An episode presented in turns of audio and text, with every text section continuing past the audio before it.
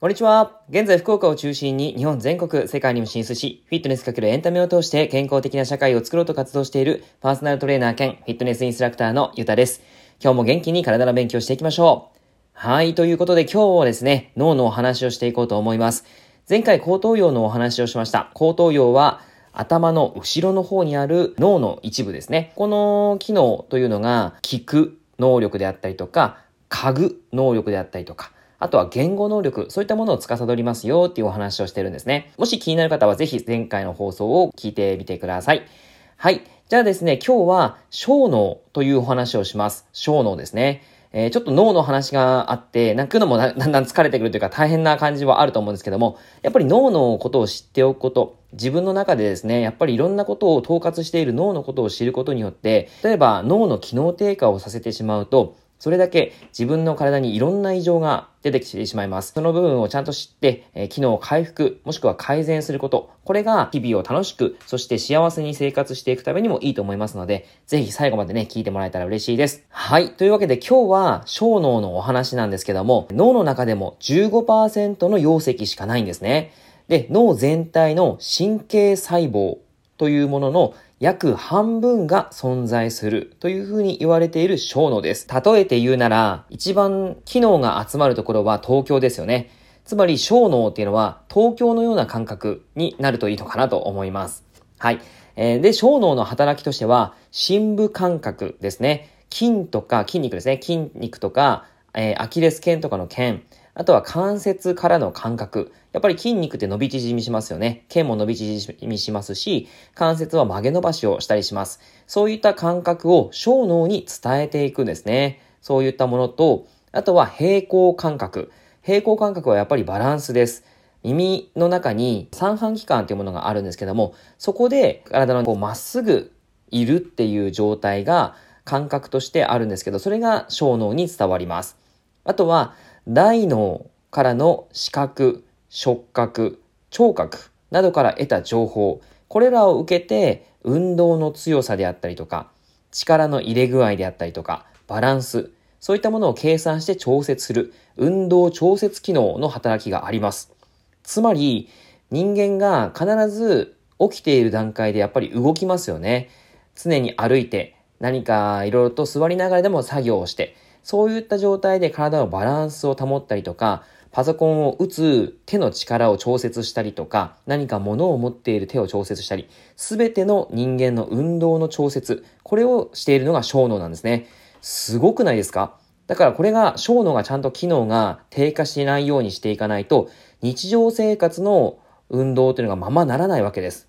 やっぱりこういった状態で、えー、日々を生活していけるのはこの小脳のおかげなんですね。そして、あと結構姿勢改善というところで言うと、やっぱり小脳っていうのをちゃんとアプローチしていくことが重要なんですね。あの、姿勢改善するためには筋肉を鍛えましょうっていうことが言われたりするんですけど、そればかりではないんですね。筋肉を鍛えるのももちろん重要なんですが、小脳に対するアプローチをしていく。まあ、つまり、感覚に対してトレーニングをしていきましょう。それをやんないと姿勢改善はならないよっていうことなんですね。まあちょっとこれは詳しく言い始めると長くなっちゃうので、あの今日は割愛しますけども、まあそのうち話せたらいいかなとは思います。というわけで、腸脳というのが損傷を受けると力の加減ができなくなったりとか、精密な体の運動ができなくなる。例えば、ろれつが回らない。字が書けなくなる。箸を持つ。そういったことができなくなるということです。あとは、ふらふらとした歩行になる。適切な姿勢が保てなくなる。ということですね。やっぱりその年齢を重ねるにつれて筋力も衰えてくるから背中が丸まってきたりもしますけども、やっぱりそれだけではないんですよ。それをちゃんと正すための小脳の機能、これが低下をしないようにしていかなければいけないんですね。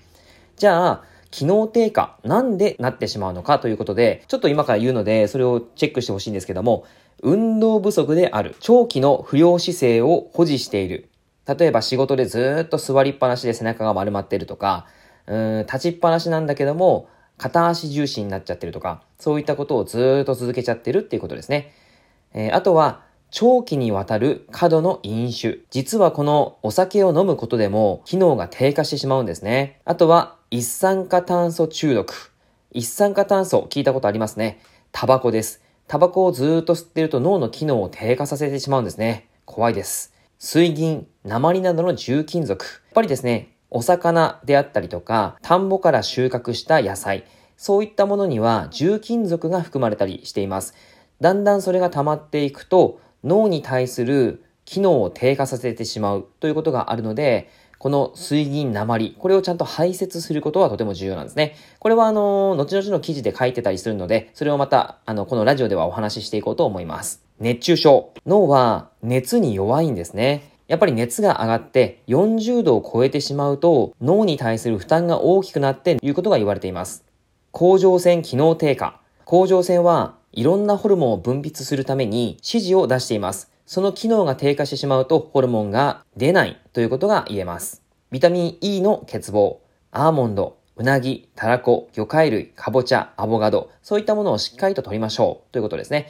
あとは、不飽和脂肪酸をしっかり取りましょう。魚ですね。魚を食べることによって脳の油を新鮮なものに変える。あとは増やすということもできるので、これが小脳の機能低下を防ぐためには非常にいいわけです。